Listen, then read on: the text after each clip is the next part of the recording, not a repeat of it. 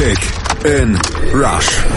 Die WM 2018 auf meinsportradio.de in Kooperation mit 90plus.de. Hintergründe. Am 14. Juni geht es los, dann startet mit dem Eröffnungsspiel Russland gegen Saudi-Arabien die WM 2018. Wir werden euch hier auf meinsportradio.de natürlich täglich bei Kick in Rush, unserem WM-Podcast, über die sportlichen Ereignisse auf dem Laufen halten, zusammen mit den Kollegen von 90 Plus den Weg bis zum Finale durchanalysieren. Aber wir wollen auch hinter die Kulissen der WM in Russland blicken, denn die Fußball-WM 2018 ist mehr als ein reines Sportevent. Für Russlands Präsident Wladimir Putin ist es auch eine Bühne, eine Bühne Bühne, um sich innenpolitisch, aber auch für die Weltöffentlichkeit in Szene zu setzen. Und die Themenfelder Sport und Politik sind unter anderem angesichts der Krim-Krise, des Konflikts in Syrien und Russlands Rolle darin, vor dieser WM auch überhaupt nicht zu trennen und erst recht nicht vor dem Hintergrund des flächendeckenden Staatsdopings in Russland. Das hatte ja auch der ARD-Journalist Hajo Seppelt mit aufgedeckt und deshalb wurde ihm von den russischen Behörden nun das Visum für die WM 2018 verweigert. Ein weiteres heikles Thema im Spannungsfeld zwischen zwischen der WM als Sportevent und als politisches Machtinstrument. Wir sprechen über die russische Gesellschaft, die russische Politik, die Meinungsfreiheit in Russland und viele weitere Themen abseits des rollenden Balles vor der WM 2018 mit dem freien Journalisten Thomas Dudek aus Berlin. Der hat ein spezielles Fable nicht nur für Sport, sondern beobachtet auch die politischen Entwicklungen in Osteuropa, speziell in Polen und in Russland. Hallo Thomas. Hallo. Ja, Thomas, wie groß ist denn bereits die Vorfreude in Russland auf die WM? Gibt es da sowas wie ein WM-Fieber? Also jetzt müssen wir so ein Fieberthermometer haben. nee, also ähm, es mit jeder Woche, die das äh, Turnier jetzt näher rückt, äh, wächst auch natürlich die Vorfreude äh, bei allen Problemen, die es gab. Aber ähm, ich würde das vergleichen, es ist so ähnlich wie damals 2006 in Deutschland. Also äh, erst äh, als die WM immer näher rückte, hier 2006, äh, wuchs auch hier das Fieber oder die Vorfreude. Und ähnlich ist es in Russland. Und äh, wo man muss sagen muss, dass sie auf jeden Fall in Russland die WM in dem Straßenbild schon sehr präsent ist. Also in der Moskauer Metro gibt es Plakate für die WM in den ganzen äh, Gastgeberstädten gibt es auch immer solche einzelne Punkte, wo man da irgendwie äh, schön Pavillons und ähm, Vorschau hat. Also ist schon, wird schon einiges gemacht und natürlich, äh, man bereitet sich natürlich, man macht sich schick, sagen wir mal so. Ähm, die Fanzones werden auch schon langsam aufgebaut, also deswegen durch diesen ganzen Trubel ist es auf jeden Fall schon auf jeden Fall im Alltag der Russen äh, äh präsent, die Welt. Und dass es eben im Alltag der Russen sehr präsent ist, dafür hat auch der Präsident Wladimir Putin gesorgt. Für den ist das ja sowas wie ein Prestigeprojekt, diese ganze WM auszurichten. Wie schick hat er sich denn aus deiner Sicht gemacht, um Russland eben dann auch so zu präsentieren, wie er es gerne nach außen präsentiert haben will? Denn es gibt ja rund um Russland und auch im Verhältnis zum Westen erhebliche Probleme momentan. Ja, also äh, da muss man generell erstmal sagen, dass äh, große Sportveranstaltungen für Russland äh, äh, eine sehr wichtige Bedeutung haben. Das hat man ja schon in Sochi gesehen 2014. Also man möchte Russland äh, von der besten Seite präsentieren. Man möchte auch zeigen, dass man das auch ein Global Player ist, also der wirklich alles perfekt macht und äh, es beherrscht, äh, solche Organisationen. Ja, und Putin selber versucht das natürlich ja auch äh, äh, selber davon zu profitieren. Also es gibt ja so einige Beispiele. Also es gab mal zum Beispiel jetzt diese Debatte äh, vor ein paar Monaten, ähm, bezüglich der Flugtickets äh, von Aeroflot. Und ähm, ja, es gab ein, ein Gespräch äh, zwischen dem Chef von Aeroflot und Wladimir Putin. Und Putin hat gesagt, nein, es darf nicht sein, dass äh, unsere russischen Fans so viel bezahlen müssen wie äh, äh, ausländische Fans.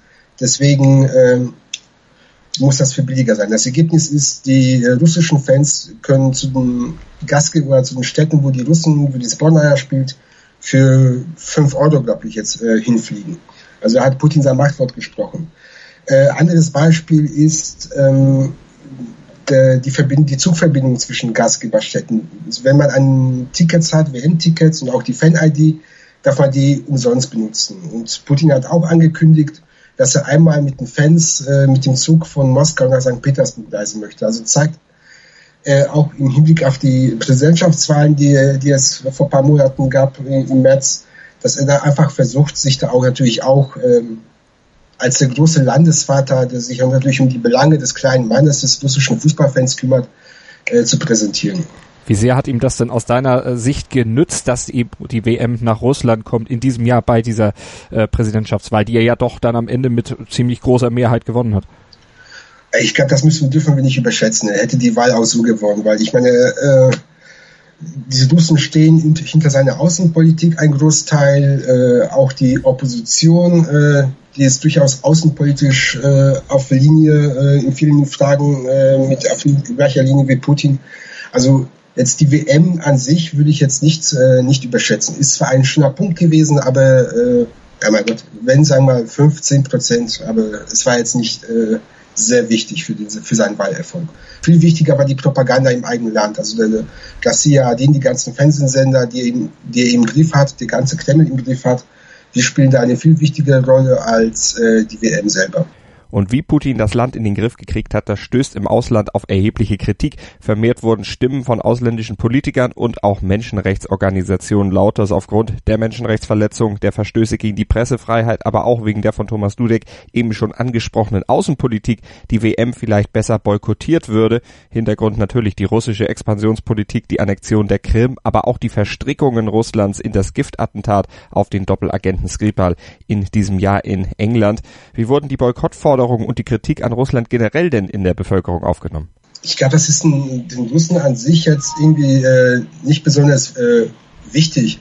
Also sie wollen ein schönes Turnier, es ist ja äh, und das ist und einen schönen Fußball sehen. Hm. Äh, ich glaube, diese Debatte wird vielmehr äh, äh, diskutiert von, äh, von der russischen Politik. Weil natürlich ist das ja ähm, wichtig für die russische Propaganda für den Kreml, dass, sagen wir mal, wenn Putin im Stadion ist, sagen wir mal, im Luschnik-Stadion, dass da auch irgendwie vielleicht die Bundeskanzlerin Merkel neben ihm sitzt oder äh, Bundespräsident äh, Steinmeier. Ähm, und äh, es ist aber interessant zu wissen, also alle Sportpolitiker, Funktionäre und auch äh, betonen, man darf durch diese Boykottdebatte dieses Turnier nicht äh, unnötig äh, politisieren. Und ähm, wird auch betont, diese Debatte über diese WM soll auch dazu dienen, dass äh, die Fans, äh, ausländische Fans und russische Fans sich näher kommen. Also ein äh, nettes und loben, durchaus lobenswertes Vorhaben. Und das Problem ist, äh, muss, muss man jetzt aktuelles Thema aufgreifen. Man möchte da die WM nicht politisieren, oder man wirft den Westen dass er durch diese Boykottdebatte die WM politisiert aber gleichzeitig scheut sich der Kreml nicht, äh, einem kritischen Journalisten wie Hajo Seppelt das Visum zu entziehen. Also dadurch macht der Kreml selber die WM politisch. Ja, du sprichst ihn an. Der Fall Hajo Seppel hat vor allem in Deutschland natürlich jetzt für viel Wirbel gesorgt und auch dafür gesorgt, dass viele Stimmen ARD und ZDF aufgefordert haben, die WM zu boykottieren, also nicht zu übertragen. Dazu wird es natürlich sicherlich nicht kommen, aber irgendwie, wenn man das aus russischer Sicht nochmal betrachtet, passen da ja zwei Dinge nicht so richtig zusammen. Zum einen will die russische Führung sich durch die WM der Weltöffentlichkeit positiv präsentieren, zum anderen sperrt sie jetzt einen kritischen Journalisten, letztlich einen Meinungsführer der westlichen Welt aus und bewirkt damit letztlich irgendwo auch wieder das Gegenteil. Hat der Kreml, hat Russland so viel Angst vor Hajo Seppelt? Man hat nicht Angst vor Hajo Seppelt, man hat ja, man nimmt ihm übel äh, äh, seine Berichte, sagen wir dass er sagen wir, die äh, Dopingpraktiken in Russland einfach publik gemacht hat.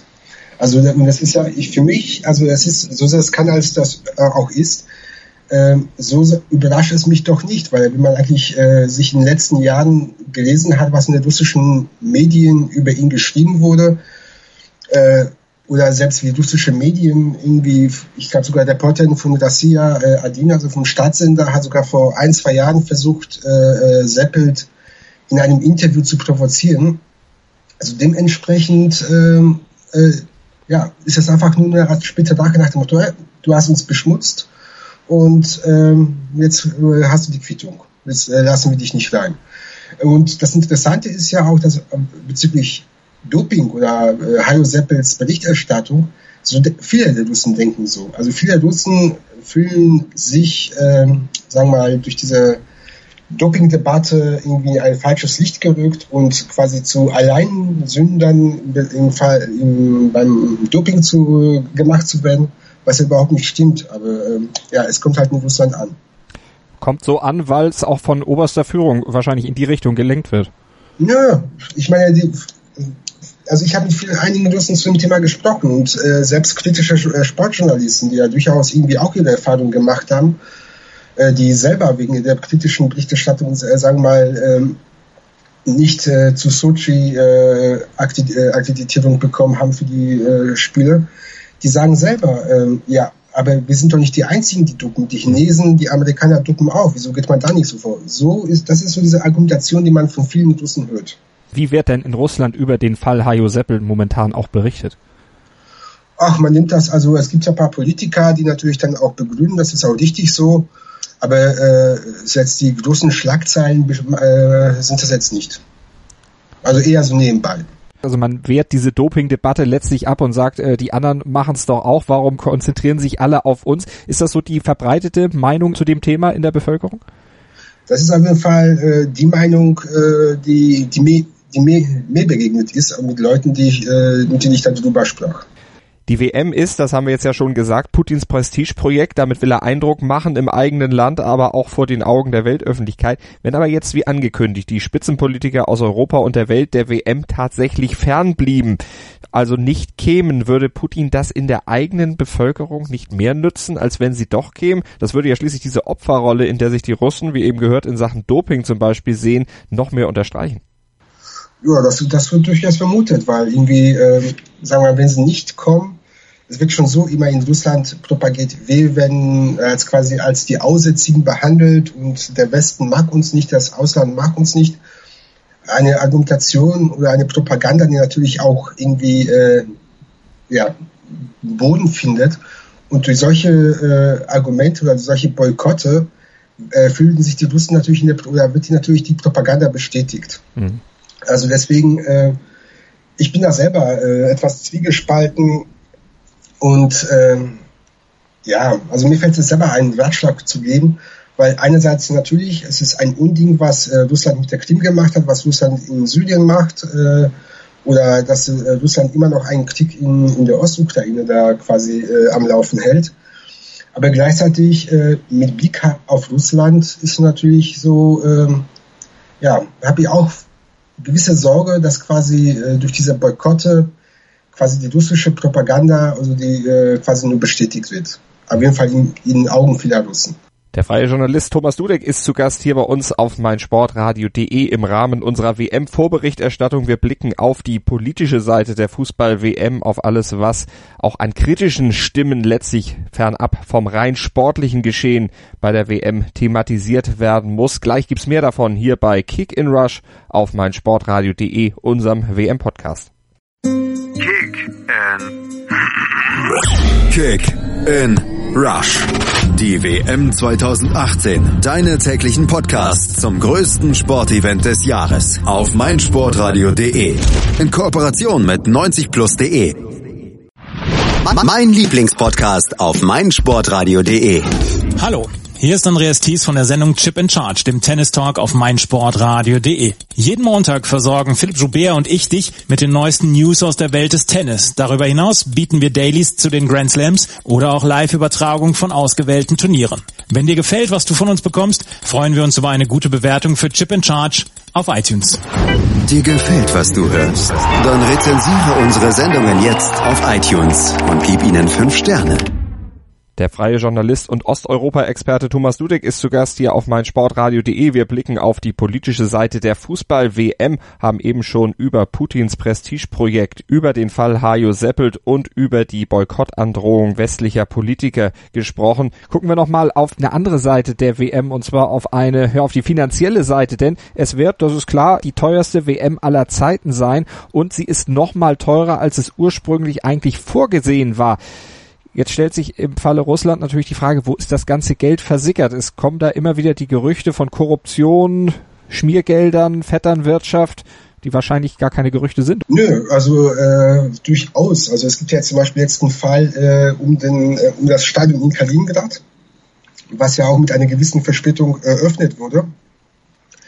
Also da hat sich herausgestellt, und das ist da, da gehen sogar die russischen Behörden vor, da läuft da jetzt auch ein Gerichtsprozess gegen das Bauunternehmen Sumu, dass da einfach äh, durch Korruption und durch äh, äh, bewusst äh, quasi Verzögerungen entstanden sind. Ähm, also man sagt zum Beispiel in äh, der Boden, auf dem das Stadion in Kaliningrad steht, ist nicht gerade geeignet für Großbauten. Er sagt einfach ein, der Boden ist zu mordig. Äh, und äh, trotzdem kam man auf die Idee, da irgendwie dieses WM-Stadion auf der Oktoberinsel zu bauen.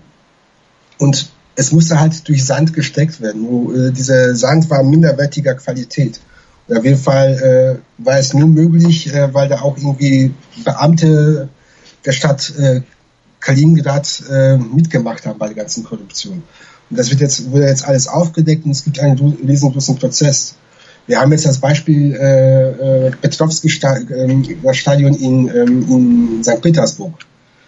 Ähm, das ist ja schlechthin das Beispiel für Korruption und Misswirtschaft äh, rund um die WM bei den Bau der Stadien. Also da hat sich zum Beispiel herausgestellt, dass äh, irgendwie ähm, auch ein Vizegouverneur ähm, Aufträge zugespielt hat bezüglich der Video Videoleinwand und, und oder auch bestimmten Sachen, die gar nicht dann am Ende geliefert wurden, aber trotzdem bezahlt. Also äh, man muss sagen, also es war viel Korruption, es war aber auch viel Misswirtschaft. Also äh, auch wieder das Beispiel St. Petersburg, da irgendwie für den Confederations Cup hat man äh, ein Medienzentrum direkt neben das Stadion gebaut. Und am Ende stellt sich raus, dass das Medienzentrum an einem ganz falschen Ort ist, weil äh, durch diesen, äh, dadurch konnte man dieses, ähm, diesen Rasen nicht aus dem Stadion rollen. Und das muss dann nochmal für drei, vier Millionen Euro äh, an einer anderen Stelle neu gebaut werden. Also das sind so lauter viele Beispiele, dass einfach Korruption und äh, ja auch Schlunderei dazu geführt haben, dass diese äh, Stadien teilweise teuer wurden. Das sind also auf jeden Fall Gelder der öffentlichen Hand, die ja dann auch ja letztlich verschleudert werden, mit denen Misswirtschaft betrieben wird. Wie wird sowas in Russland auch bei der Bevölkerung wahrgenommen? Ach, das wird sogar in, in Russland von der russischen Presse thematisiert. Also äh, es gibt so bestimmte Themen, wie zum Beispiel die Stadien.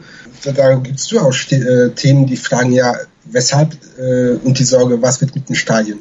Also dass, äh, äh, dass die Stadien auch noch in der nächsten Zukunft irgendwie abhängig sein werden von öffentlichen Geldern, das ist jedem klar. Äh, und äh, man, es gibt durchaus Stimmen, die sagen, ja, hätte man für das Geld nicht lieber eher Krankenhäuser oder irgendwie andere soziale wichtige äh, Einrichtungen bauen können, statt irgendwelche Stadien, hm. die nach der WM, wie sagen wir mal in Kaliningrad, wo irgendwie Zuschauer, Durchschnittszuschauerzahl von 5000 äh, Leuten ist, ein Stadion für 35.000 Zuschauer zu bauen.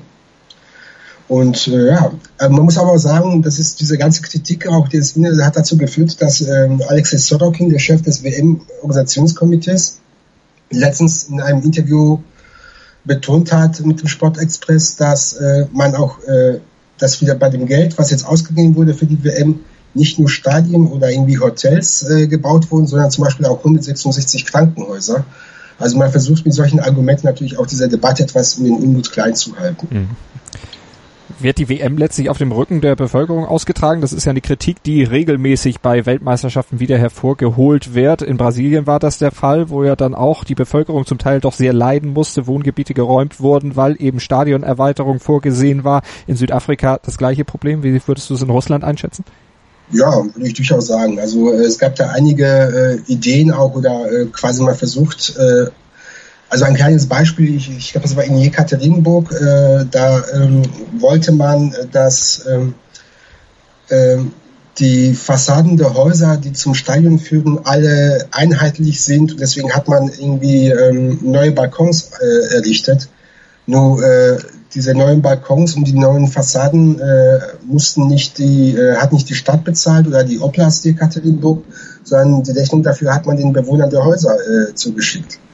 Und äh, solche kleinen Beispiele, dass einfach mal Parks verschwinden, die irgendwie oder Datschen, äh, die russischen, äh, da kann man äh, ganze Geschichten drüber machen. Hm. War ja in Sochi vor den Olympischen Spielen ähnlich der Fall. Ja, eben.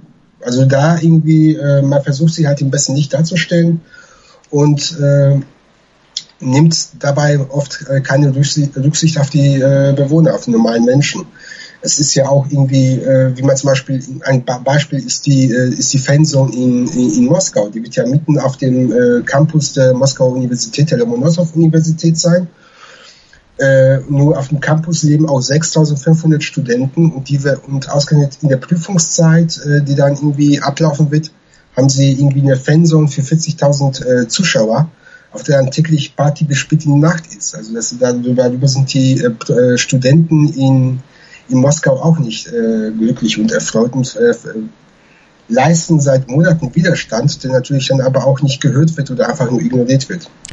Ich wollte gerade fragen, wie sind die Aussichten also eines solchen Protestes auf Erfolg? Ist der wirklich gleich null? Oder gibt es zumindest irgendein Entgegenkommen von Seiten der Organisatoren, dass man da Kompensation schafft? Ja, es gibt so kleine Beispiele. Also es gab auch die Idee, dass man zum Beispiel ähm, in einigen WM-Gastgeberstädten, die auch äh, Universitätsstädten sind, zum Beispiel die Studenten für die Zeit der WM aus ihren Wohnheimen äh, rausschmeißt, damit da die Sicherheitsbeamte untergebracht werden können. Aber das war dann so ein negativer Aufschrei und so ein Aufschrei der Empörung in der Bevölkerung, dass man da zurückgerudert hat und dann irgendwie gesagt hat, nur jene Studenten müssen äh, ihre Zimmer freigeben für Sicherheitsbeamte, die zu der Zeit auch äh, im Urlaub bei ihren Eltern irgendwo außerhalb der hm. Städte sein werden. Also es gibt da so kleine Erfolge und so, so kleines Zurückrudern, aber sagen wir mal im Fall Moskaus, äh, der Moskauer Studenten, ja, da wurden teilweise auch Demonstrationen oder Proteste der äh, Studenten von der Stadtverwaltung untersagt. Also Proteste haben auch wieder Grenzen, aber äh, man lässt protestieren, aber bis zu einer gewissen Grenze. Und die Grenze ist wahrscheinlich im Vergleich zu anderen Ländern dann doch deutlich äh, niedriger. Ja, kleines Beispiel, irgendwie schon letztes Jahr wurde beschlossen, dass äh, irgendwie Demonstrationsverbot in WM-Gastgeberstätten ist. Also deswegen äh, ich kenne auch Leute, die letztes Jahr irgendwie während des Confederations Cup an kleinen Protesten mitgenommen haben, die haben dann äh, zwölf Tage im, im Knast verbracht. Ein anderes großes Problem in Russland ist die Situation der Homosexuellen in Russland. Homosexualität in Russland ist legal, aber seit 2013 muss sich in Russland äh, zumindest in öffentlichen Diskussionen gegenüber Minderjährigen äh, zurückgehalten werden, wenn man über Homosexualität spricht. Äh, das ist ja auch ein, ein Unding letztlich, wenn man es mit westlichen Maßstäben vergleicht. Wie wird das während der WM sein? Muss man als Homosexueller, ja, läuft man Gefahr, wenn man zur WM nach Russland kommt?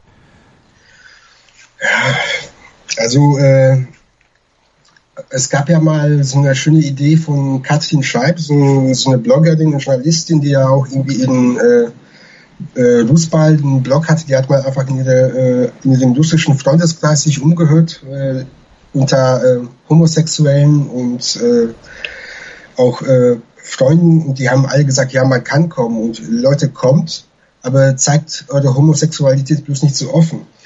Und ja, also ist, na klar, einerseits gibt es diese, äh, dieses Problem der russischen Gesetze, die diese angebliche Homopropaganda verbieten. Aber gleichzeitig muss man auch bedenken, dass die äh, russische Gesellschaft ja noch nicht so weit ist oder nicht diesen äh, liebe äh, Fortschritte gemacht hat. In Anführungszeichen Fortschritte, wie sagen wir mal, äh, der Westen. Und ja, man muss da etwas, sagen wir, etwas Rücksicht nehmen. Aber es gibt natürlich auch Homosexuelle in Russland. Es gibt zum Beispiel auch in, in Moskau und auch in Sochi äh, eine homosexuellen Kneipenszene. So ist das ja nicht. Nur äh, halt alles mit einer gewissen Vorsicht sagt Thomas Dudek, der freie Journalist und Osteuropa-Experte bei uns hier auf meinsportradio.de zu Gast. Wir sprechen über die politischen und gesellschaftlichen Seiten der WM 2018 in Russland und machen da auch gleich weiter hier bei uns bei Kick in Rush, unserem Fußball-WM-Podcast auf meinsportradio.de. Sendung verpasst? Kein Problem. Alle Sendungen gibt es auch als Podcast auf meinsportradio.de. Mein Lieblingspodcast auf meinsportradio.de. Hallo, hier ist Malte Asmus. Jeden Montag hörst du mich zusammen mit Desiree Wolf und Thomas Wischnewski bei Nur Golf. Nur Golf ist für dich der Double Albatross unter den Sportpodcasts? Dann gib uns dein Feedback auf iTunes und bewerte Nur Golf mit 5 Sternen. Dir gefällt, was du hörst? Dann rezensiere unsere Sendungen jetzt auf iTunes und gib ihnen 5 Sterne. Kick Rush auf mein Sportradio.de mit Malte Asmus zu Gast, der freie Journalist und Osteuropa-Experte Thomas Dudek. Wir sprechen über die politischen und gesellschaftspolitischen Seiten der Fußball-WM 2018 in Russland. Und wir kommen jetzt zu einem weiteren zentralen Thema, nämlich dem Thema Pressefreiheit. Es hat die FIFA ja auch, auch im Fall Hajo Seppelt gesagt, für die FIFA ist elementar, dass Pressefreiheit in einem WM-Ausrichtungsland garantiert ist. Inwieweit kann Russland denn diese Vorgabe der FIFA einhalten, beziehungsweise ist das von der FIFA dann auch tatsächlich so gemeint, wie es äh, geschrieben steht, oder ist das nicht mehr ein Lippenbekenntnis?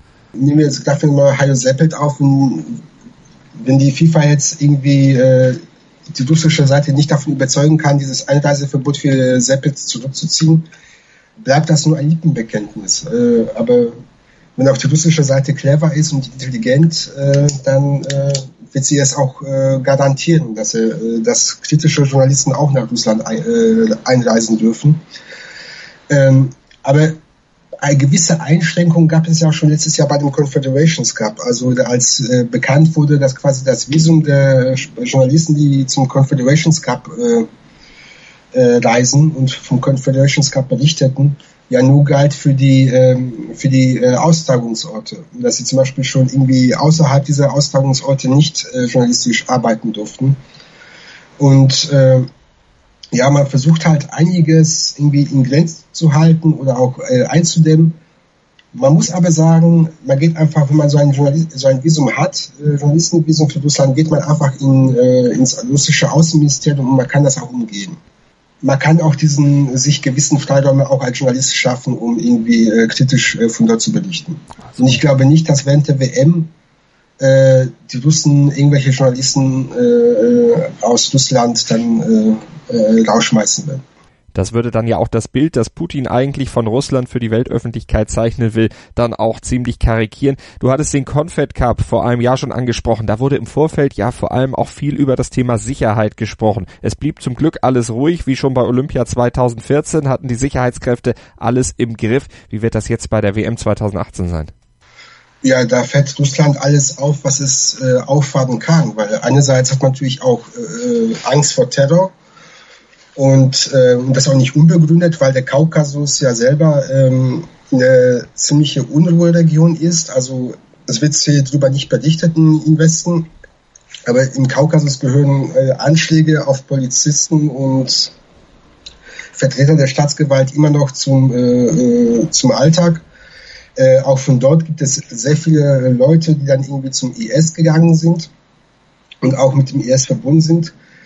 Und es gab auch schon einige äh, äh Ankündigungen russischer IS-Kämpfer, dass man da irgendwie äh, äh, sich zeigen möchte, dass man auch äh, so Terror ausüben möchte während der äh, WM. Und dementsprechend groß sind natürlich auch die russischen Sicherheitsvorkehrungen. Also rund um die Stadien wird es sehr viel Polizei und Einheiten des Innenministeriums geben. Das andere Thema sind natürlich auch die, die russischen Hooligans, vor denen man ja im Westen ja auch große Angst hat. Und man muss ja auch sagen, äh, dass eigentlich schon, äh, äh, schon vor der EM 2016, das mag sich jetzt seltsam anhören, gab es schon erste Maßnahmen, scharfe Maßnahmen de, äh, des Staates gegen russische Hooligans. Und in den letzten zwei Jahren wurden diese nochmal angezogen. Also zum Beispiel ähm, Hooligans äh, bekamen einfach mal, bekannte Hooligans bekamen Besuch äh, von ähm, Beamten des Innenministeriums, in denen sie gewarnt wurden, sich nicht der WM zu zeigen, sonst wenn sie sich zeigen, bekommen sie Ärger und sie verschwinden im Knast. Also äh, ja, also man tut schon einiges von russischer Seite, um für die Zeit der WM äh, irgendwie schöne, ruhige Wochen zu haben. Also glaubst auch, dass in Sachen Hooligans dann diese Androhung von Knast äh, und dieses harte Durchgreifen dann am Ende Erfolg haben wird, dass solche Maßnahmen dann entsprechend auch abschrecken?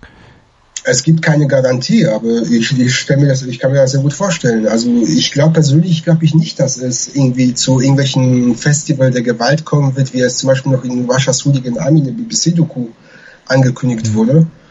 Äh, ein Werk, wo an dem ich meine eh journalistisch sehr viel auszusetzen hat. Aber äh, ich persönlich äh, sehe die bezüglich Hooligans äh, sehe ich die Gefahr woanders. Also es ist nicht die WM, die werden für die WM äh, äh, friedlich sein. Viel gefährlicher ist einfach was erstmal das, dass zum Beispiel die russische Seite nichts tut. Sie konzentriert sich nur auf die WM, nur auf diese vier Wochen. Und quasi was danach passiert, ist schon der russischen Seite ziemlich schnuppe. Mhm. Und äh, danach können sich die russischen Hooligans wahrscheinlich wieder austoben und äh, für Unruhe sorgen in russischen Stadien, vielleicht auch im Ausland. Und äh, weil das weil das einfach quasi nur die Grenze gesetzt wurden, bis zum Finaltag seid ihr durch und danach könnt ihr quasi machen, was ihr, äh, was ihr möchtet.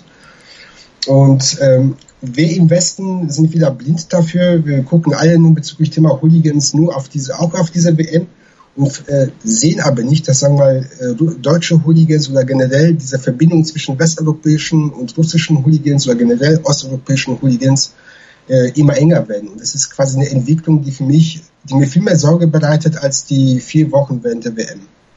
Glaubst du denn auch, dass so eine WM am Ende, ja, weiß ich nicht, entspannend wirken kann, auch auf die politische Weltlage oder überhöht man da die Einflussnahme des Sports? Ich glaube, da überhöht man die Einflussnahme des Sports. Also äh, nach den vier Wochen, ich meine, mit den vier Wochen äh, WM, in denen äh, sich Russland am, prä schön präsentieren wird, verschwinden ja nicht die außenpolitischen Probleme. Das heißt ja nicht, dass die, äh, dass die Russen Entschuldigung, die Krim wieder freigeben oder sich aus Syrien äh, zurückziehen. Deswegen, man sollte auch nicht zu viel Hoffnung bezüglich der Politik in die WM reinsetzen. Viel wichtiger und viel äh, ist wirklich der Dialog zwischen Fans, äh, Fans zwischen Menschen. Ähm, das ist, glaube ich, auch wirklich baut viel mehr Vorurteile ab und äh, tut viel mehr, sorgt viel mehr für Weiterentwicklung oder auch für Veränderung als irgendwie Hoffnung auf die Politik zu setzen. Thomas, was erwartest du dir denn ganz persönlich von der WM 2018? Ja, ganz persönlich. Ich hoffe, schönen Fußball zu sehen. Also erstmal das. Und äh, ja, für das Land, also ich hoffe, dass da durchaus ähm, viele äh, ausländische Fans hinreisen werden und ähm, dass es da wirklich zu vielen Kontakten zwischen äh, russischen und ausländischen Fans kommt die einfach es schaffen, diese quasi Barrieren oder diese Vorurteile, die auf beiden Seiten herrschen, abzubauen. Thomas Dudek war das, der freie Journalist aus Berlin. Thomas, vielen Dank. Ja, ich danke. Die WM 2018 in Russland auf meinsportradio.de. Wir werden natürlich nicht nur die sportliche Seite dieses Turniers weiter im Blick behalten, sondern auch auf politische und gesellschaftspolitische Themen eingehen, wenn es denn die Aktualität erfordert. Hier bei uns auf meinsportradio.de. Wir bereiten euch ausführlich vor auf die WM, auf alles, was damit zusammenhängt in unserem WM-Spezialauftritt Kick in Rush auf meinsportradio.de slash kick in rush, so unsere Internetadresse unseres WM-Pakets für euch und alle Podcasts zum Thema WM, die rundum Vorberichterstattung und die Analysen während des Turniers und alle aktuellen Podcasts, die bekommt ihr natürlich auch bei uns bei iTunes, auf unserer Webseite meinsportradio.de oder auch mit unserer App für iOS und Android und die WM-Vorberichterstattung und WM-Berichterstattung, die nehmen wir zusammen mit den Kollegen von 90 Plus vor.